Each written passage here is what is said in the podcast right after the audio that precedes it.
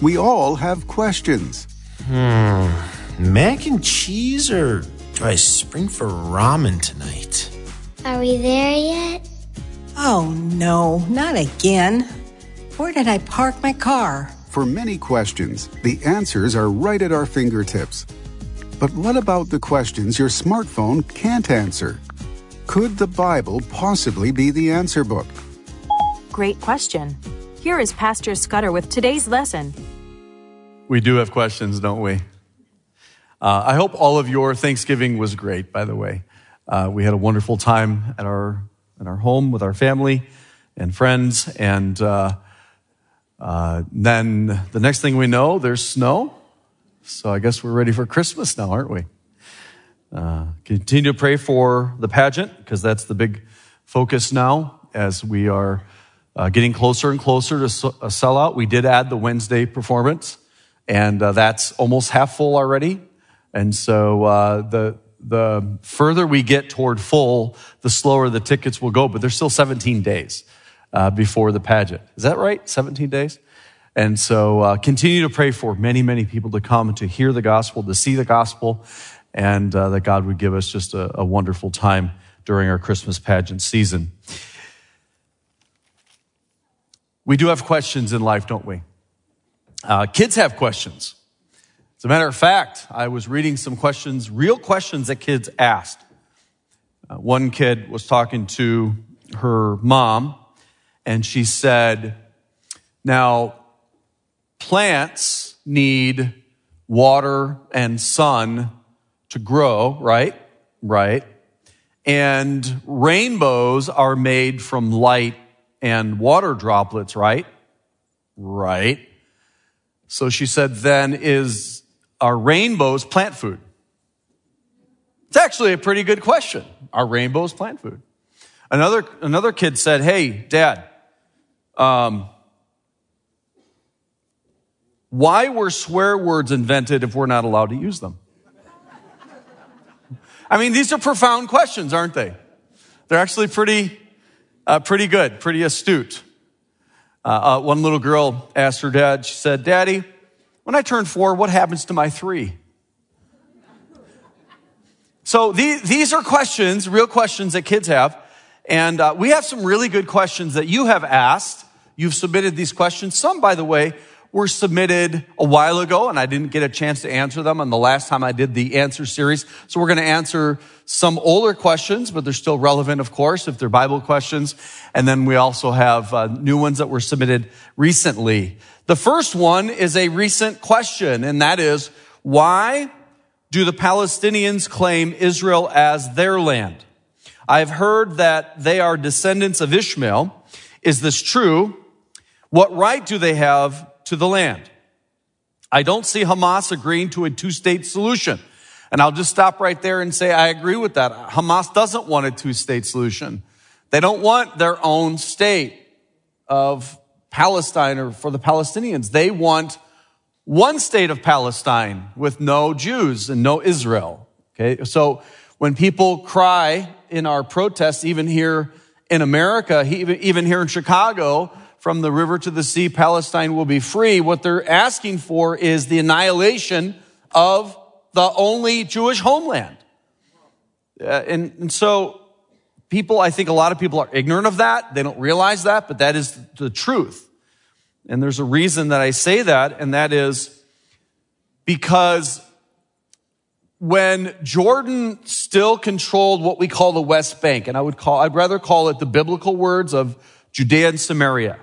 Okay. But it's called the West Bank. When Jordan controlled it before 1967, the PLO was established before 1967 and they were calling from the river to the sea, Palestine will be free when they had the West Bank.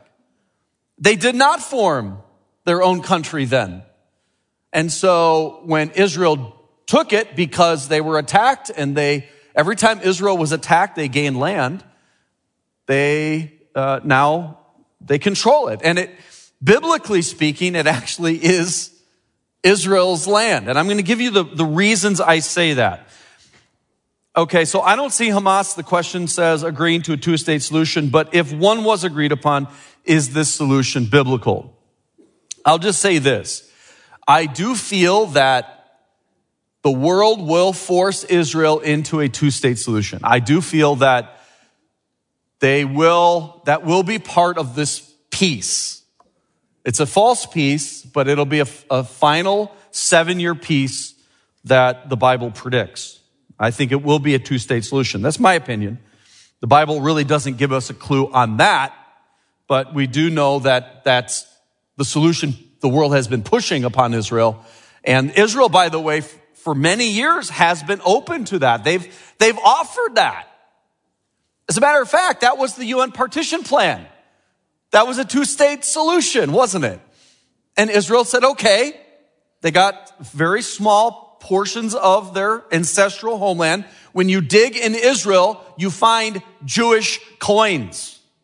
You don't find Palestinian coins. As a matter of fact, there was no such thing as an Arab Palestinian people before 1920. You look back in history, there isn't such a thing. Okay? Everybody that lived in that land was called Palestinians. I know that for sure because one of my guides in Israel said that his uh, parents or grandparents birth certificate, they were born in Israel before, before 48. It called them Palestinians and they're Jewish. That uh, on their birth certificate says they were Palestinians because that's what they called everyone that lived in that, that land. Why was it called Palestine? Where does that name come from? The Romans were so frustrated with the revolts of Israel that they finally said, okay, we're not going to call this Judea. We're going to call this Philistia. Where does Philistia come from? The Philistines. Where did the Philistines live? Gaza. Isn't that crazy? But for, for many, many years, Jewish people lived in Gaza.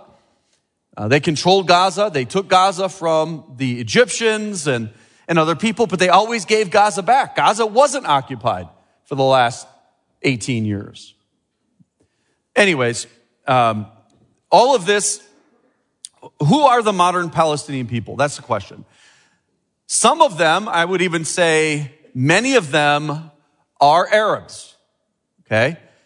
And the questioner does talk about the Arabs being descendants of Ishmael. And that is true. That is true. So many of them are Arabs that have lived in these lands. By the way, and when Israel, when the Jewish people started to go back to the land, they always lived in the land, even, even when they were pushed out and dispersed as God said they would be. There were still always some people that were living in the land all the time, but they started to come back to the land because of anti-Semitism, because of people that had Jew hatred, and that's been going on for centuries.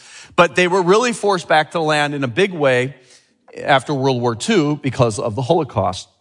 So there they were in the land. Never did they take land unless it was part of a, a war that they were attacked or they were threatened to be attacked.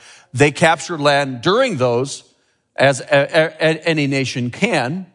But they would move in to uninhabited land. They were taking a desolate land. It was, Mark Twain described it as, as a, a swampy place that nobody wanted. They took that land, they drained the swamps, they made it fertile, and they made it blossom. That's what the Jewish people have done. They purchased land from the Arabs. They've never stolen land. Okay. So all of those things are true. Those things are facts. But who are the Palestinians? Well, many of them are Arabs that were living in the area. But Many of them were brought by the Turks. The Turks controlled the land from the 16th to the 19th century, and they brought a lot of people that were from surrounding Turkey to come work the land.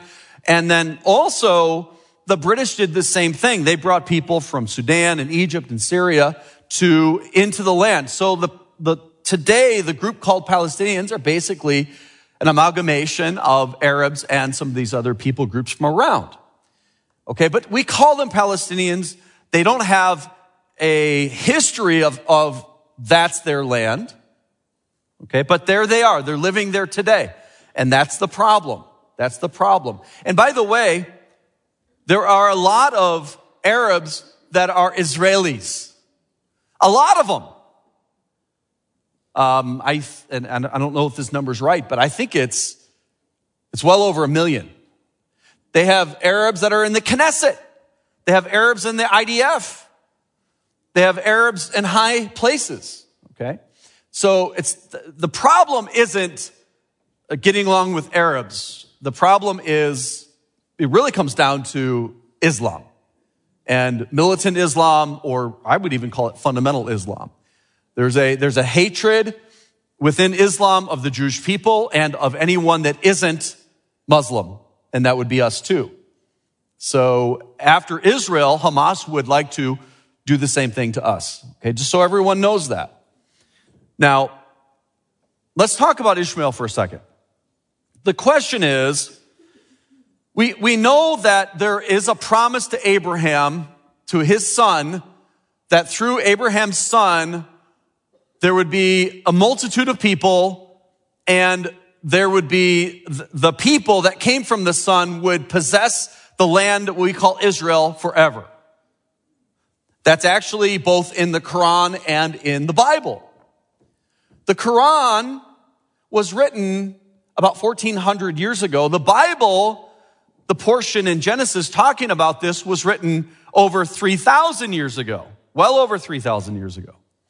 So the Quran says that it, the Bible was corrupt, so the Quran is the uncorruption of what the Bible says. And the Quran says that Ishmael is the proper descendant of Abraham that God, Allah promised the land and, and that Ishmael's descendants would occupy the land forever. The Bible says, no, no, it is Isaac. And I'll read you that scripture in Genesis 17 in just a moment. So the question is this. Who has the right to the land? From God. Isaac or Ishmael? Well, we're going to read the Bible. Why do I count the Bible uh, as accurate and I don't count the Quran as accurate? Well, because this one came first. And people say, yeah, but it's copies of copies and, and translations and it's been corrupted. Do you know why I know that's not true? Uh, one of the main reasons is because they found the Dead Sea Scrolls. And the Dead Sea Scrolls show a bridged uh, over a thousand years of history where they said all this corruption was happening and all these transmission errors were happening. And they compared something they had before and something they had now, and it matches from the Dead Sea Scrolls. It jumped a thousand years of so-called errors, but there's no errors. This book has been faithfully transmitted, carefully transmitted. So I trust the Bible. I truly do. Now what does the Bible have to say about this whole issue? Well, Let's look at Genesis chapter 17. Ishmael, by the way, God had promised Abraham a son and that through his son, the whole world would be blessed. Through his son, his, the, the descendants would be like the sand of the sea. Through the son, the, the, the people would possess the land forever. And, I, and Abraham was getting old and Sarah was getting old. And Sarah said, well, you know, maybe um, we'll help God. Eh, fulfill his promise. Be careful about that. be patient. That's the, that's the, the one thing I do not possess is patience. Pray for patience. Oh, be careful about that too, because God might really give you some opportunities to learn patience. But they were impatient. They were going to fulfill God's promise. And so Sarah gave to Abraham his hand, her handmaiden, uh, Hagar, who was from Egypt and they had a son and that really upset Sarah because she thought maybe it was Abraham was the problem. Well, it turned out it was her, her barrenness that was the problem. Well, now Ishmael was born. And after Ishmael was born, God reiterates his promise to Abraham and that it's not through Ishmael that the initial Abrahamic covenant was given, an unconditional promise to bless the whole world and for the land forever. Genesis 17, 17 makes it very clear from this book that I trust. And if you want to look at the Quran, people aren't supposed to question the Quran because if you do, they will order a fatwa or jihad, you know, against people that criticize the, the Quran. I'm just going to say, if you study the Quran, you're going to find that a lot of problems with it. A lot of problems, a lot of errors, a lot of copy, copyright stuff from the Bible. Okay. But at the bottom, at the end of the day, the Bible says, Genesis 17, 17, then Abraham fell on his face. Why? Because God had reiterated his promise through Abraham and through a son with, uh, with Sarah that the whole world will be blessed. And, and Abraham fell on his face and laughed and said in his heart, shall a child be born unto him that is a hundred years old? I don't know the oldest person in this room, but I don't think there's anyone in here that's hundred. And if you were, I don't think you would feel that you could bring a child into this world. And you would laugh too. And so Sarah, that is 90 years old, bear, uh, folks, once you're getting a little bit older, even past 40, you know, it's, it's, it's, it's difficult, right, to bring, to bear a child. Well, how about 190, 100 years old and 90 years old? Abraham said unto God, Oh, that Ishmael might live before thee. So Abraham's, this is my son. So he, he must be the son of promise. Ishmael. Well, God said, Verse 19 of Genesis 17, Sarah, thy wife, shall bear thee a son indeed. A son from Sarah at 90. And thou shalt call his name laughter, Isaac, Yitzhak, Isaac. And I will establish my covenant with who? Him for an everlasting covenant and his seed after him. The blessing is not to Ishmael, the blessing, the, the Abrahamic covenant blessing is to Isaac. That doesn't say God hates Ishmael. That doesn't say God isn't going to bless Ishmael. Ishmael. Read on. For as for Ishmael, God says, I have heard thee. Behold, I have blessed him and will make him fruitful and will multiply him exceedingly. Twelve princes shall he beget and I will make him a great nation. And so that has come to pass. Many, many great nations have arisen from the Arab population from Ishmael. And there are some absolutely wonderful Arab people. I know some. They're my friends. They're wonderful people. We're not to hate anybody, but we are to especially love and support the descendants of Abraham through Isaac, because that's the promise. But my covenant will I establish with Isaac, which, which Sarah shall bear unto thee at this set time in the next year. Wow. What an amazing promise of God. And it all came to pass through Isaac. So Hamas and what they did on October 7th, 2023 was satanic. 100% satanic. You cannot do the things that they did and do the, the, the, the brutality and the inhumane things that they did apart from it being satanic, I believe. And by the way, the Quran teaches death for apostasy. If you turn against uh, Islam or you commit heresy against Islam, the, the actual real Quran teaching is the death penalty. Okay. So the problem in Gaza and the so-called West Bank are these extremists committing acts of terrorism in the name of Allah. If Israel put down their weapons today, there would not be peace. If the Palestinians put down their weapons today, there would be peace. When you ask the Palestinians if there is a two-state solution, a friend of mine did this. He filmed them all. Hope in the Holy Land is a great film. We showed it here. You need to watch that. Justin Crone, Todd Moorhead. They asked them, where would, they asked the Palestinians, where would you like to live? if there were a two state solution, Israel or Palestine, they all said Israel. And they all said, but don't tell anybody I said that. Okay? That speaks a lot. If we're talking about truth, that's truth, folks. That's truth. And so again, we don't hate anybody. We love all people. Jesus died for all people. And we need to love our enemies. We need to love everyone, but we definitely need to emphasize our stand with the Jewish people through Isaac, through Isaac and Jacob. And there is a peace, and there will be a peace promised, a peace treaty. The Bible predicts will be a seven year peace treaty. A, a peace agreement was almost achieved with Saudi Arabia, which would have been huge. But then Hamas attacked because of that. Iran is doing everything they can to make sure that the region is not stable. But there is a day that peace will be achieved. And it won't be by this Antichrist That'll be a, fa- a false peace. He comes riding in on a white horse, according to Revelation, promising peace, but that peace won't last very long. But there is a day that the Bible predicts in Isaiah 9 6 that a child is going to come, a son is going to be given, the government will be upon his shoulder, and his name shall be called Wonderful Counselor, the Mighty God, the Everlasting Father, the Prince of Peace. The Prince of Peace. Jesus is a descendant of who?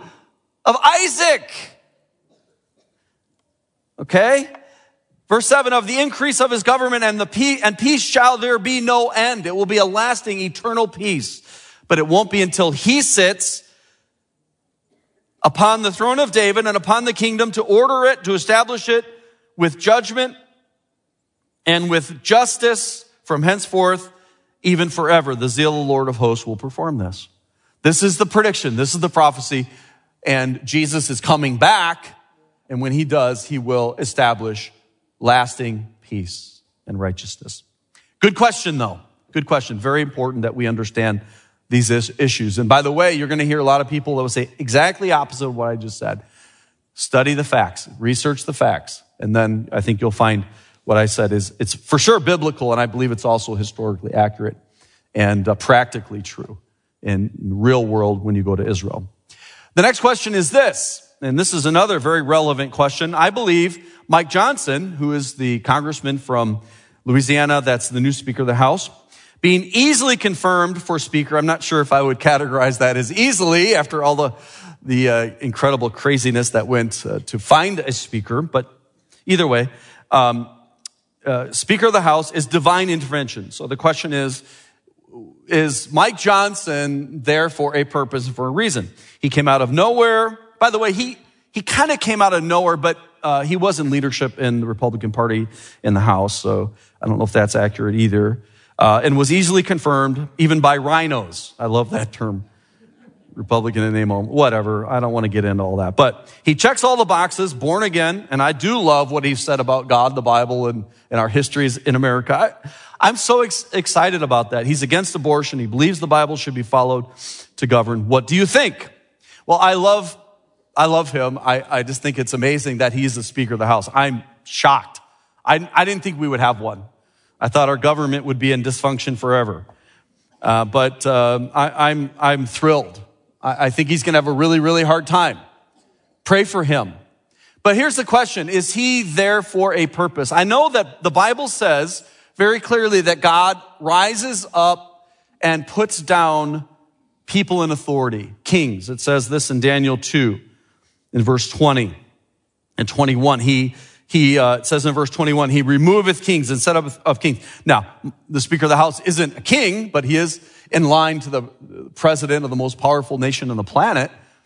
Uh, and so he certainly has a lot of authority. And God is in charge of giving us who we deserve. Does that mean we shouldn't go out and vote and campaign for people that are, are closest to Scripture? No, we should do all that.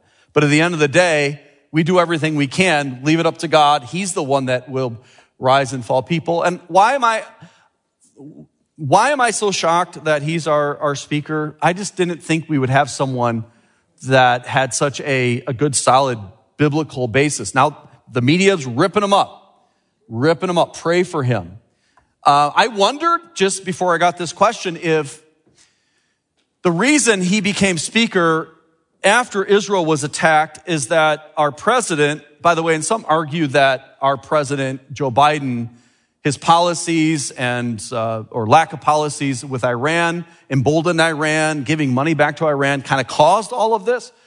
But I'll, I do not know about all that. But I, I, I, do know we need to have better policies against um, Iran, people that hate us, Islamic uh, fundamental jihadists. We need to we need to have good policies against that, strong policies.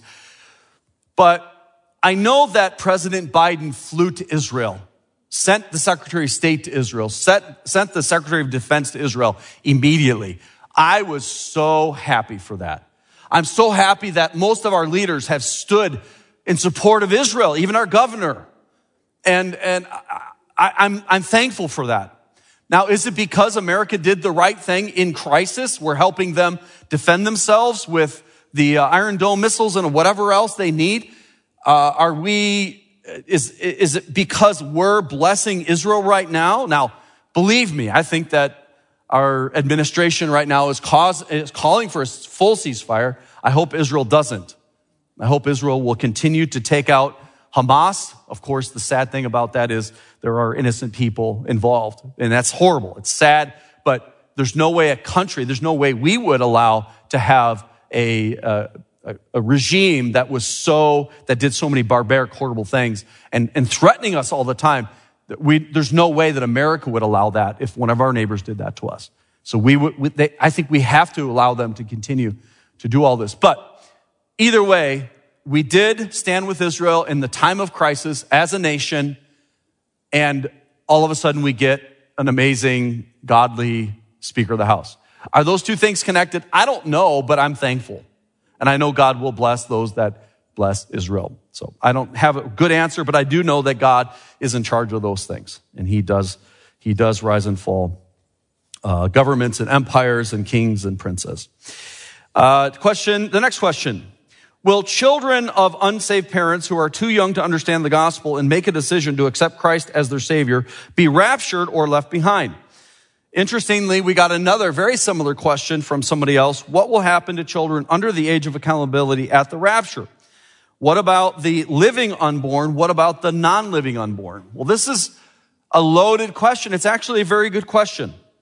We have to talk about two things here. One is we need to talk about what is the age of accountability? What happens when someone that is mentally handicapped, um, that, that doesn't understand or can't have the capacity to accept the gospel? What happens when there's a, a, a really young child or even an unborn child that dies prematurely or there's an abortion? What happens to that eternal soul? And that's, that's another question. The other question is, what is the rapture? Okay, so let's talk about the rapture real quick. Many of you already know this, but let's just go over it. 1 Thessalonians 4, in verse 16, it says, For the Lord himself shall descend from heaven with a shout, with the voice of an archangel, with the trump of God, and the dead in Christ shall rise first. Who are the dead in Christ? Those in this church age from Pentecost until now that have died. They have put their faith in Jesus Christ. They're born again. They're saved, but they die. Those are the dead in Christ will rise first at this trumpet, at this voice of the archangel. And it says that we, then we which are alive and remain, so there's going to be a group of people, believers that are alive, will join those that have been deceased and together, the Bible says we shall be caught up. People say there's no place in the Bible the word rapture is used, but here, this is actually the word rapture is to be caught up together with them in the clouds to meet the Lord in the air. So shall we ever be with the Lord. There's other references in scripture uh, to this event. This is an event that's going to happen in the future. We don't know when. It could be today. It could be tomorrow. It could be a hundred years. We don't know when it'll be. But I do believe it's a lot sooner today than it was yesterday. And so I'm looking forward to the rapture. I'm looking forward to this moment. I don't want to face physical death. I don't want to face the pain of it if there is going to be pain. I ask the Lord all the time, Lord, make it quick. Make it quick. Uh, so there's the rapture, and, that, and that's going to happen. And, and, and the question is, what happens at the rapture to children that are below the age of accountability? The age of accountability, by the way, is a, a term that we use to talk about this. We don't find that anywhere, anywhere in the Bible that there's a certain age. It's not like when they get to five or when they get to 13. It's not a certain age. But, but we do know salvation is, is dependent upon faith, trusting in the Lord Jesus Christ who paid for our sins and rose again. And if there's a, an infant or a young child that, that they, they don't have the ability to put their faith in Jesus. They, they can understand the gospel. They can't do that. So what happens to them? And then you could put into that same category uh, a pre unborn baby that that passes away or whatever. Okay, so we assume, and I believe this is true, that God that Jesus paid for all sin on the cross, and that God applies the blood of Jesus to the account of those that didn't have the ability to believe. They were mentally handicapped or whatever. And so God applies that payment to their account and they are, they are saved. That's how I've always felt. And if you've lost a child, uh, or if you've had an abortion, or if you had a stillbirth, or whatever it is, a miscarriage, I think you're going to see that child in heaven.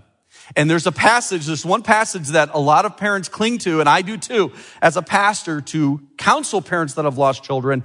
And that is when King David lost his child, when he sinned with Bathsheba, part of the, the curse of that sin was that this child would die.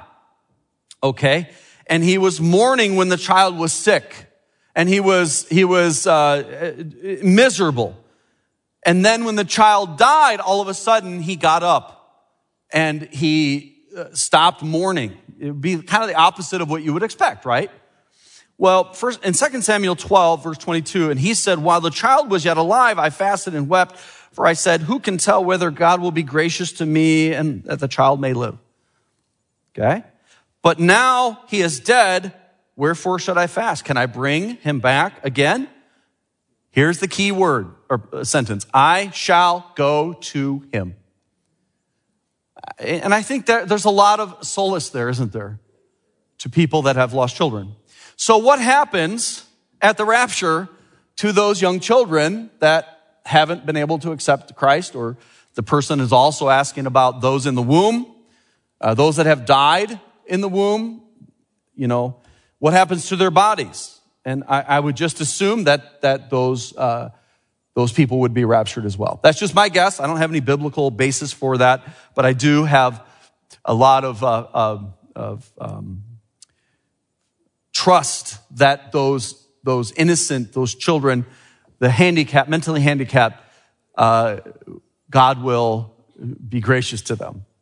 And, and I know God is good, and that's the end of the, the day. We know He's good, we know He's just, we know He's fair, and that seems to be logical to me. Next question. At creation, when everything was perfect, Adam and Eve didn't have a knowledge of good and evil. They lost their innocence when they ate the fruit. In heaven, when everything is remade and perfect, will we go back to a state of innocence? Or will we still have that knowledge of good and evil? Have we forever lost our innocence due to sin? That's a really good question. Now, let's talk about some facts. We know when sin entered the world, so did fear, so did guilt, so did cynicism, so did restlessness. All of these things entered in when sin entered in. Innocence was replaced by sin. In Genesis 3 verse 6, and when the woman saw the tree was good for food and that was pleasant to the eyes and a tree to be desired to make one wise. By the way, this tree is called the tree of knowledge of good and evil. This tree was put in the garden so that people had a choice, so that Adam and Eve had a choice to obey or to not obey. And they chose, of course, under the uh, temptation of the devil to disobey. She was fooled. She took the fruit thereof and did eat and gave also to her husband. He wasn't fooled. And he did eat and the eyes of them were both opened. So they, they suddenly saw things that they never saw before. They, and that wasn't always good. It's like when your children reach a certain age and you kind of know when that age is. When they, they kind of lose their innocence. Not to say the little children are innocent. No, they certainly aren't. You can see sin in the smallest of children. We're born in sin. We have sin, but there's a certain innocence about them, right? And you kind of see when they lose that, it seems to be around four or five, generally speaking. And I know that's the age when I started to understand my sin and my, the need of a savior. And that's when I put my trust in Jesus Christ around five. And they knew that they were naked.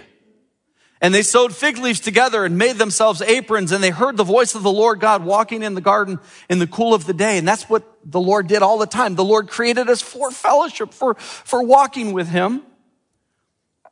And they hid themselves. That's what sin does. That's what the lack of innocence will do from the presence of the Lord among the trees in the garden. Well, what about the future? What about the future? Well, let's read a couple passages. Uh, Revelation 21 and, and, 22. Revelation 21 uh, and verse 4, the Bible says, God shall wipe all tears from their eyes, and there shall be what? No more death. Death is because of sin. Therefore, there will be no more sin, and there will be more, no more death. in the eternal state, into the millennial kingdom and beyond. Neither sorrow, nor crying, neither shall there be any more pain, for the former things are passed away. Isn't that wonderful? And then in, in Revelation 22, we actually start to read about something that sounds a lot like Eden, doesn't it? He showed me a pure river of water of life. There was a river that flowed out of Eden. This is the river of, of water of life, clear as crystal, proceeding out of the throne of God and of the Lamb. In the midst of the street, on either side of the river, there was the tree of life. That was another tree that was in the garden. Okay, so it's almost like a reset, right, of the way God made it which bare 12 manners of fruit and yielded her fruit every month, and the leaves of the trees were for the healing of the nations. And this is the verse that I really am, am thrilled is in the Bible, and there shall be no more curse. Okay, so the question is, once the curse is removed, once death is eradicated, will we ever return back to the state of innocence where we cannot sin? It's a good question. Here's where I say yes, in a sense. Our innocence is restored the moment you accept Christ as Savior. In other words, if you only walked in the newness of your salvation in the Holy Spirit that indwells you, you will not sin. You will not want to sin.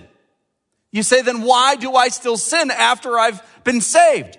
Because you have something called the old nature still, the flesh nature. It's all through the New Testament. That's why the books of the New Testament were written, because we still have the old nature. We need to yield to the new nature. We don't need to try to stop doing these things. We need to start yielding to the Holy Spirit. And when we yield to the Holy Spirit, we will not fulfill the lust of the flesh. We will see sin for what it is, and we won't have, want to have anything to do with it. Once we're in heaven, that old nature will be eradicated. It'll be gone. So no longer will you have, uh, you, you will never be fooled again. You will always see sin and rebellion for what it is. Hideous, horrible, disgusting. And I don't know if the, the right way to say it is we will uh, not have the ability to sin, but we will not want to sin ever once we get rid of that old nature. Won't that be a glorious day? Man, I can't wait for that old nature to be gone. So I think that might be a better way of saying it. Um, when we're talking about all of this. The knowledge of evil is a horrible thing because once you know it, it's, it's impossible to unknow it. But once we have Jesus' righteousness and the new nature and the old nature is, is gone, we will only want to do right. And that will be for all eternity. And so you don't have to worry about sin anymore uh, because there's no more death, there's no more sin, there's no more curse. Say amen if you're glad about all of that. Amen. Another question. Before the fall, the Bible says all creatures were vegetarians. Now, the Bible doesn't say that, but it implies that because later on, we're, we're told that after the flood in, in Genesis 9, that God allowed them to eat meat. So before that, we would assume that they weren't allowed to eat meat and they would eat of all of the, the, the fruits and vegetables in the garden. Uh, but either way, so we would assume that humans and creatures were vegetarians. I think after sin, a lot of the animals started not being vegetarians anymore, right? Um, and you say, well, why would they have these huge teeth and dinosaurs and lions and sharks? And well, you know, those same huge teeth can tear uh, vegetation quite well. So, and, and a lot of these big creatures that might eat a man also eat grass. Okay. So the teeth can, can cut grass just as well as cutting us. But either way, we, we wouldn't see death before sin. We wouldn't see uh, any of us dying. So the question is this if we would live forever and there was no death, uh, the Bible says that men and animals were told by God to be fruitful and multiply. So if Adam and Eve had not sinned, where would they all fit? That's a good question. There's no animals dying, but they're multiplying. There's no humans dying, but they're all multiplying. Wouldn't we run out of room pretty, pretty soon? And I would say you would imagine so, right? Although I am still amazed at how many people are in this world, but you could still fit them all into a pretty small area. Okay? Um, here's, here's what I know. God is as smart, uh, God is way smarter than we are. he would have had a way to solve this. So how could you solve this? One, you could slow down or stop replication. It's not a big deal. You could do that. God can do that. So that's one option. Two, he could create other worlds for people. We don't know. Uh, God knew ahead of time what would happen, that we would be violent, that we would be sinful, and the whole promise of the Savior was promised before sin. And that doesn't mean God caused it. God gave us the ability to choose. We chose to sin, uh, and God promised the Savior, and salvation is available to all people that believe that Jesus, his son, died for our sins and rose again. Uh, so it's a interesting question, but I think God would have no trouble with that. Uh, question Can the devil put thoughts into our minds? This is interesting. Okay. Uh, I'm going to say yes. Because the Bible warns us about the devil. 1 Peter 5 8. Be sober, be vigilant, because your adversary, the devil, as a roaring lion, walketh around seeking whom he may devour. This is written to Christians. Be aware, be prepared, watchful.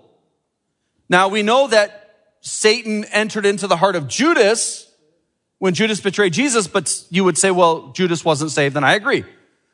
But also in Acts, it tells us that Ananias and Sapphira, who lied about giving land and money from land to the church, uh, the Lord t- uh, took them to heaven. And it says that they're, that Satan uh, influenced them and they were saved. Okay. So God tells us in Ephesians 4 not to give a place to the devil. Don't put out a doormat for the devil. We need to guard our minds. We need to be aware of what he is capable of. Now, does he just whisper in your ear? Does he implant a thought? Or does he just allow someone to come across your path that can take you in the wrong direction? I think, I know when I was a kid, I, I like to blame the devil for everything. It's kind of like blaming the dog for eating your homework. Uh, you know, I tried that once on my dad. I, I tested out my newfound child theology and I said, you know, dad, why'd you do that, Jimmy? The devil made me do it, dad. My theology quickly changed because my dad taught me that it wasn't the devil's fault, it was my fault. Okay, so I think often we give devil credit for just the, the, the flesh nature, the things that we think of, or the, the world. But we have to be aware that the devil is trying to get you. He's trying to take you out. Not, he can't take your salvation, folks. Once you have put your faith in Jesus Christ, one time you're born again. You're a child of God. But the devil can ruin your influence and your testimony and your rewards. He can do all of that. So what does the Bible say? Put on the whole armor of God, Ephesians 6 11. What's one of the pieces of the armor? A helmet. Protect your mind. Think the thoughts of Christ. Be aware that he wants to trick you. He wants to make you think that that's going to be wonderful. You don't see sin for what it is and you're fooled. Don't let that happen. Put on the whole armor of God. There's a whole sermon on the armor of God that I don't have time to preach right now. Another question is, if heaven is perfect, how does the devil have access to God's throne? That's a great question. Okay. Let me first quote somebody else. They said, when we say God cannot allow sin into heaven, we simply mean that God cannot allow human beings who are still in their sin to live in his presence. But it is possible for God to command a sinful being to stand temporarily in his presence. We know that God allowed Satan to stand before his presence, a sinful being. And we read about that in Job, don't we? We also read about that in Revelation when, uh, Revelation 12:10, when the accuser of the brethren is kicked out of heaven is cast down, which accused them before our God day and night. So the devil today still has access to the throne, but he can't just kind of go to the throne. He has to be summoned by a holy God. So don't think that sin can dwell permanently in the presence of God, but a all powerful God can summon a sinner for his purposes. Okay? So that might be a better way to understand all of that. Uh, but I know this. We have a greater power over Satan than he has over us because of Jesus. 1 John 4, 4. Ye are of God, little children, and have overcome them because greater is he that is in you. Who is that? That's the Holy Spirit. When you believe, you are sealed by the Holy Spirit. He indwells you until the day of redemption. God is in you if you're saved. Uh, greater is he that is in you than he that is in the world, which is the devil. The next question, the final question today. Mary was a sinner. Just like all of us and not deity. And, and I agree with that statement. That's a biblical statement. What should we say to Catholics that say that she had to be sinless, or at least temporarily sinless, to conceive Christ and carry Christ during her pregnancy? This is really simple. Uh, the Roman Catholic Church does teach when they say Mary full of grace, they're saying that she was conceived immaculately, that she, she was not a sinner. She did not have the stain of sin and therefore she could carry the innocent Christ. But I also know that Mary was a sinner like all of us because in Romans 5:12 it says wherefore as by one man sin entered the world Adam death by sin and so death passed upon all men for that all have sinned. Mary was a sinner like the rest. Now she was highly favored and in, in the Catholic translation that is full of grace. But that doesn't mean that she was a, a perfect person. She was still a sinner. Only Jesus was perfect. 2 Corinthians 5:21 for he, which is God the Father, hath made him, who is God the Son, Jesus, to be sin for us who knew no sin. He did not sin. He was born without sin because he didn't have the sin nature, I believe, is passed on by the Father. Adam willfully sinned. He passes upon every child the sin nature. Jesus didn't have an earthly father, didn't have that sin nature, neither did he sin. Didn't mean that Mary would have to be sinless but certainly he needed to be born of the Holy Spirit, and he was. He was without sin. He knew no sin, that we might be made the righteousness of God in him. So here's how I answer someone that thinks that Mary was conceived immaculately, or at least while she carried Jesus, she was a, she was not a sinner. It's very simple. Luke 1, 46, the Christmas story. She had been told earlier that she was going to bring forth the Son of God, even though she was a virgin. She went to see Elizabeth who also was going to have a child a little bit older than her child, both boys. One was John the Baptist. And John the Baptist leapt in her womb. That's why we know that uh, in the womb you are an eternal soul, right? And abortion's wrong. Okay? But when Mary started to pray her humble prayer, her Magnificat to the Lord, she said, and Mary said, my soul doth magnify the Lord and my spirit hath rejoiced in God, my what? Savior. If she was conceived in, without sin, she wouldn't need a savior. She had Jesus already in her womb and she needed a savior. So that's how I would answer that. It's really simple. Just take Luke 147. Romans 5:19. This is the gospel. For as by one man's sin, one man's disobedience, who is that? Adam. Many were made sinners. Mary, Jim, put your name in there. Many were made sinners. Because of Adam, we've all sinned. Not only do we sin, but we have a sinful nature, the old nature, the flesh nature. So by the obedience of one, Jesus, shall many Mary, Jim, you, if you've trusted Christ as Savior, shall be made righteous. Isn't that wonderful? That's the gospel. We can't save ourselves. All of us need a Savior. Jesus came, predicted, fulfilled all the prophecies. That's how also I know that this book is the right one of all so-called holy books. This is the only one that has accurate predictions of the future. Because of Adam's sin, we've all sinned. We all face death. But because of Jesus' obedience, he never sinned, but he was obedient to the death of the cross, put upon him, this innocent human being, all of the humankind sin. Before him, during Christ, and after him, all sins. And, and my dad used to say, How many of your sins were future when Jesus died? All of them were. So when you put your faith in Jesus, when you trust in Him, the Bible says that you are saved. He paid for all of your sin. When you believe that He did that for you, for you, you're saved. You're, look, this is um, God, and He has paid our, our sin debt, okay? And, and, and He wants to give you eternal life, but He's not going to force that on you. He's giving it to you as a gift. What do you have to do to, to, to take a gift? It's just take it. Just receive it. It's free. You cannot work for it. You cannot pay for it. So he's offering his hand to you And what you have to do is just open your hand. By the way, your hand is empty too because you have nothing good. Okay? You have no works that, des- that you deserve eternal life. You deserve death. Okay? That, I do too. And Mary did too, by the way. But when you believe that Jesus died for you and rose again, you're putting your hand in God. And now what happens? He, you're in God's hand. And that can never change. You can say, what if, what if I mess up? What if the old nature fools me? What if I don't do everything exactly as I should do? The Bible's full of people that didn't do exactly what God should do. I was just reading about uh, the most famous person that uh, did something good in Gaza. Samson. Samson.